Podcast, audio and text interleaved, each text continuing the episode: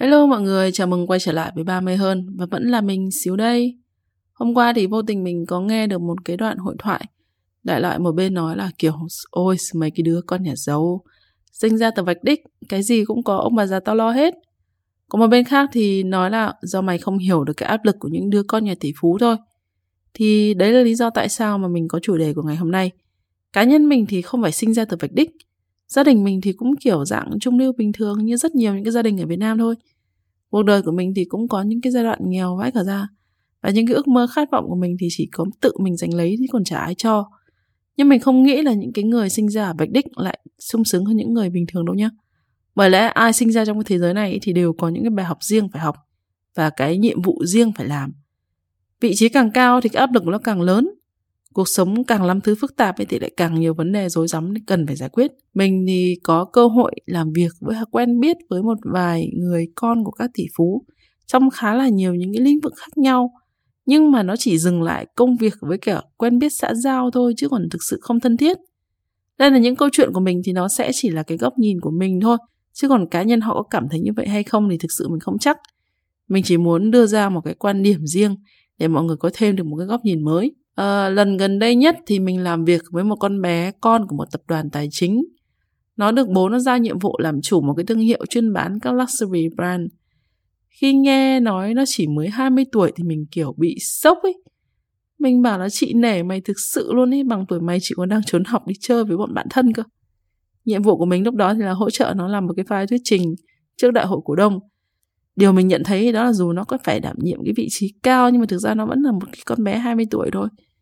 Rất nhiều nhiệt huyết nhưng mà thiếu kinh nghiệm. Dù con nhà tài phiệt nhưng mà được cái nó rất là lễ phép và thân thiện nhé dù có những cái người không làm được đúng ý của mình nhưng mà nó vẫn rất nhẹ nhàng. Chịu khó giải thích đi, giải thích lại. Đến lúc cái file thuyết trình về đến tay mình thì mình thấy cái flow nó vừa thiếu logic, nó lại còn có nhiều lỗ hổng nữa. Mà chỉ còn một ngày nữa thôi là đến cái ngày nó phải thuyết trình rồi thế là mình buộc phải giúp nó đưa cái bài thuyết trình của nó về đúng cái mạch câu chuyện ban đầu của nó. Để nó không cần phải luyện tập nhiều cũng vẫn có thể diễn đạt được ý tưởng và bổ sung chặt chẽ các cái lỗ hổng để giảm thiểu tối đa các câu hỏi từ phía hội đồng quản trị.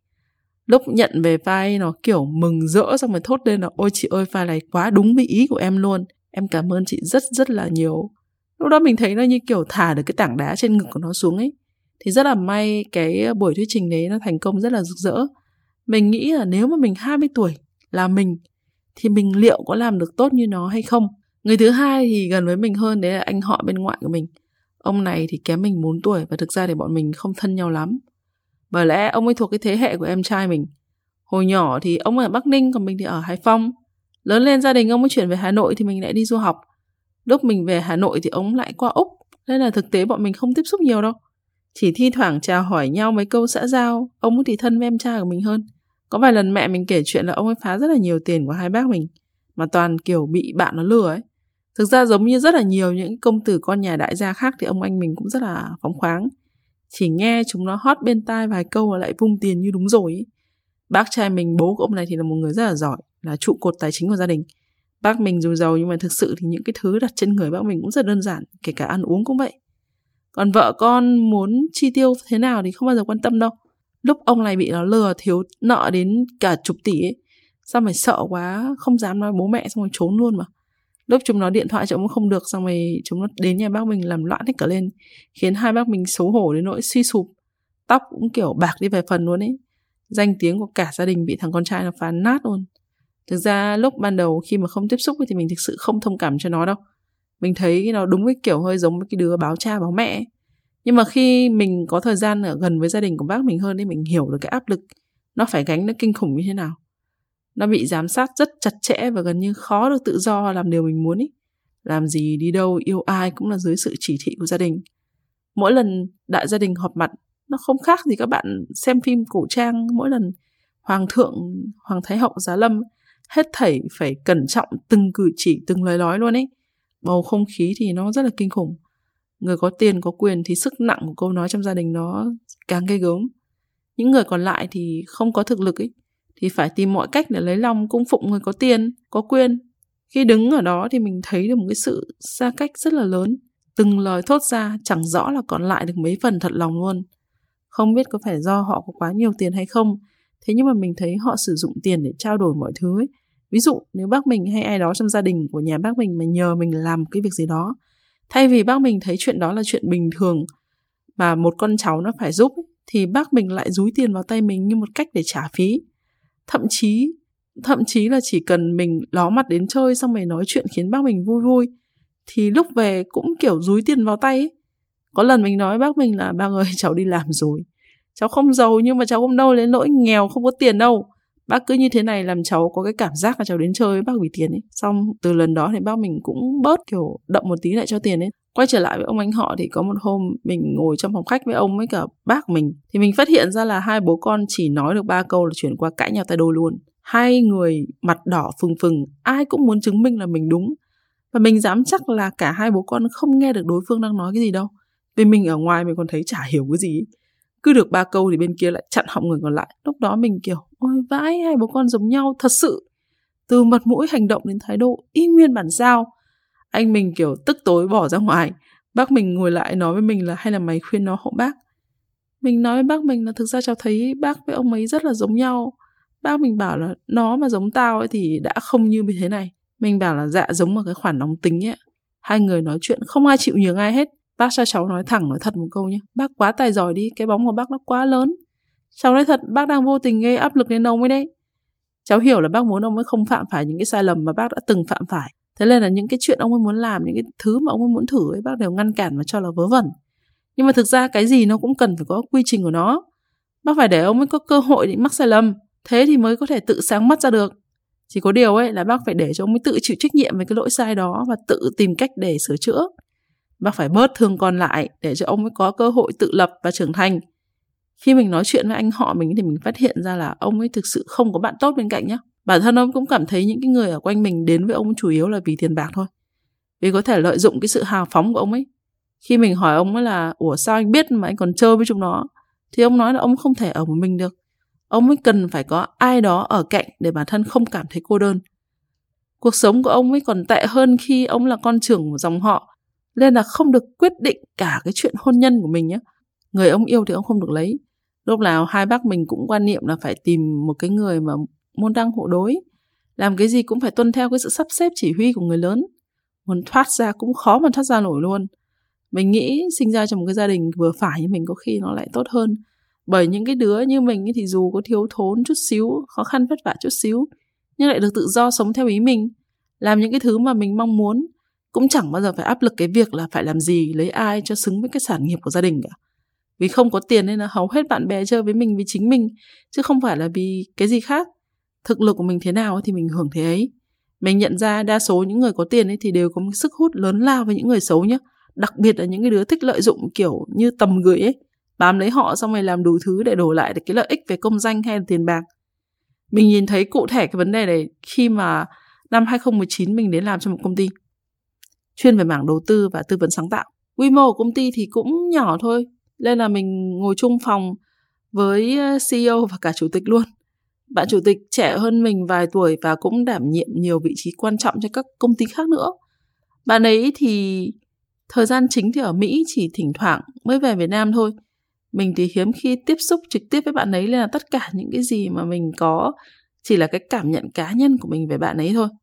Bạn ấy là một cái người rất tinh tế nha, không câu nệ và cực kỳ hào phóng. Là một cái người có địa vị cao và rất là giàu có. Thế nhưng mà mình thấy bạn ấy không ngần ngại ngồi các cái quán vỉa hè rẻ tiền ăn những cái món dân dã cùng với nhân viên cấp dưới đâu. Sự tinh tế của bạn ấy thể hiện qua cái cách mà bạn ấy đối xử rất là tử tế mọi người. Trong team chỉ cần ai vô tình nói thích ăn món gì thì lập tức bạn ấy sẽ dẫn mọi người đi ăn món đó. Không kể là quán đó rẻ hè đắt tiền nhé mỗi một dịp công ty có tiệc thì bạn ấy ngoài cái việc là bỏ tiền túi ra để chi trả tất cả các phí ăn uống ấy thì có những cái đợt mà bạn ấy còn bao cả quần áo cho mọi người luôn ấy. Mình nhớ có một lần bọn mình nói rất là vu vơ về cái việc là thích ăn bò khô trong lúc làm việc thôi bạn anh ngồi tít đằng xa âm thầm đặt một thùng to tướng toàn bò nhập khẩu về cho cả bọn ăn. Những lần mà đi đâu xa ấy, thì bạn ấy đều luôn chuẩn bị cho mỗi người một món quà nhỏ đặc biệt. Uh, có phim mới ra thì bạn ấy sẽ bao chọn phòng vé vip nhé cho cả công ty cùng đi xem những cái tư tưởng và quan điểm sống của bạn ấy với người khác nghe nó hơi kiểu dở hơi nhưng mà với mình thì nó lại rất là đúng ấy. thậm chí bạn ấy còn không ít lần khai mở cho mình những cái triết lý sống hay mà mình không hề hay biết luôn ấy. Điều mình thắc mắc đó là, ồ, tại sao một người có nhiều ý tưởng tốt bụng như bạn ấy lại phải làm việc với nhiều thành phần nó hãm như vậy? Mình thấy ở đó thay vì đầu tư chất xám để hoàn thành tốt cái công việc ấy thì thứ mà chúng nó ưu tiên đầu tiên đó là tìm đủ mọi cách để mua vui cho sếp lúc đó thì mình nghĩ là, ủa, rồi chúng ta đi làm, hay là đang đi tham gia dạp xiếc và diễn trò cho hai khán thính giả xem vậy? Thực ra sau này thì mình hiểu được là đây là một cái mặt trái của sự thân thiện và hào phóng của sếp. Nên có vài thành phần bám vào đó để hưởng lợi. Mình ở cái thời điểm đó thì là một cái đứa mà thẳng, thật và nóng tính. Mình còn khốn nạn cái kiểu là tao sẽ nói để cho mày thấy là mày ngu ấy. Và nói qua nói lại thì chúng nó cũng dốt thật. Có nhiều chuyện nhưng mà thôi kể một ví dụ điển hình thôi nhé có một lần mình giới thiệu công ty bạn mình qua làm tư vấn đầu tư. Không hiểu làm ăn đến kiểu gì mà một tuần sau bạn mình gọi điện thoại chửi mình xối giả. nói, chị ơi, bên chị ăn cắp file của bên khác để làm thì ít nhất thì cũng phải chốt lại câu từ cho nó khác đi chứ. Đằng này giữ nguyên y hệt ừ, file bên kia, nhiều chỗ còn không thèm xóa logo nữa cơ. Mình nói với CEO thì ông này còn bảo là chuyện bình thường. Về mặt lý thuyết thì bên nào cũng giống như bên nào. Xong rồi mình nghĩ thôi, vãi cả ông này đợt đó mình mang nhục với con bạn của mình luôn. À, lúc mình xin nghỉ thì ban đầu CEO của mình thì cũng chưa duyệt đâu. Nhưng có đứa muốn đẩy mình đi thật nhanh để nó yên vị thế nên là đã thúc CEO con bé đó nghĩ lại thì cũng thấy buồn cười. Chuyên gia dìm hàng sản phẩm của mình nhưng mà đến lúc mà các sếp khen thì lại vơ mẽ là ý tưởng của mình. Lúc mình biết chuyện thì mình cũng chỉ kiểu con bé này đáo để thế quyết định nghỉ của mình nó đúng vãi trường. Thực ra lúc mình nghỉ thì mình chỉ tiếc sếp và cái chế độ đãi ngộ của công ty thôi quay trở lại với chủ đề chính thì tương tự như anh họ mình. Bố bạn ấy cũng là một người mà đàn ông quá là tài giỏi đi. Từ một người hai bàn tay trắng gây dựng lên cả một đế chế hùng mạnh. Bác ấy không thích cách làm việc của công ty bọn mình lắm. Cũng dần mất niềm tin và nó thể hiện rất là rõ rệt luôn. Thế nhưng mà vì công ty của con nên là bác ấy cũng không muốn can thiệp quá nhiều ấy. Mình thì có thiện cảm với bác ấy bởi vì bác ấy cũng là một cái người mà thân thiện, có tâm huyết mình không chắc thì có phải là do làm hình ảnh hay không. Thế nhưng mà có một cái lần trong cái dịp team building ấy, thì bác ấy phát biểu về cái việc là mong muốn có được những cái nhân tài để đóng góp và xây dựng cho công ty lớn mạnh. Cá nhân mình lúc đó cảm thấy, kiểu, rất là xúc động khi mà nghe những cái câu đấy. Nên là mình nghĩ chắc là vì vậy mình có thiện cảm. Mình không rõ bình thường quan hệ của hai bố con từng như thế nào, thế nhưng mà có vẻ là không thân nhau lắm. Mình thấy rõ bác ấy rất là muốn được thân thiết với con trai, thế nhưng mà ông con trai thì kiểu toàn né. Nghe thiên hạ đồn là bố bạn ấy luôn giám sát bạn ấy rất là chặt. Bạn ấy hình như là cũng không phải dạng vừa cái cấm lại người giám sát hành tung của bố bạn ấy luôn. Thế là hai bố con kiểu mỗi lần gặp nhau như là mèo vần chuột ấy. Xin lỗi, chuyện căng thẳng nhà người ta nhưng mà thực sự lúc đó mình thấy buồn cười lắm. Mình không rõ nhưng mà kiểu thấy nó dễ thương ấy. Ví dụ như là bố bạn ấy rất giận bạn ấy mua chuyện gì đi. Thế nhưng mà khi mà xuống ấy, thì để con trai không bị mất mặt trước cái đám nhân viên ấy thì sẽ kiểu đi vu vơ một vòng trái đất xong rồi quay về cái chủ đề chính. Xong rồi, kiểu, một câu đấm, một câu xa. Mỗi lần thấy bác ấy như vậy thì mình lại liên tưởng đến mẹ mình, kiểu, cũng đối xử với mình y hệt như vậy.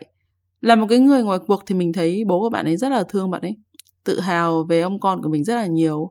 Cũng có niềm tin là con mình sẽ giỏi hơn mình. Nhưng mà cũng giống như bác mình thì hơi kiểm soát thái quá. Tất nhiên là người ngoài thì mình sao hiểu nổi hết cái sự thật bên trong được, đúng không? Cái mình nhìn thấy âu cũng chỉ là một cái tảng băng nổi thôi. Cái áp lực mình thấy được ở bạn ấy chắc chắn cũng là trách nhiệm, kỳ vọng từ gia đình và cái nhìn và cái đánh giá của xã hội người đời. Làm gì lấy ai cũng phải xứng tầm với gia đình, chứ không thể lựa chọn và sống kiểu cảm hứng như mình được. Tóm lại thì mình thấy là sẽ không có cái vạch đích chung cho tất cả mọi người. Tùy nơi bạn sinh ra mà cái vạch đích của bạn sẽ khác nhau.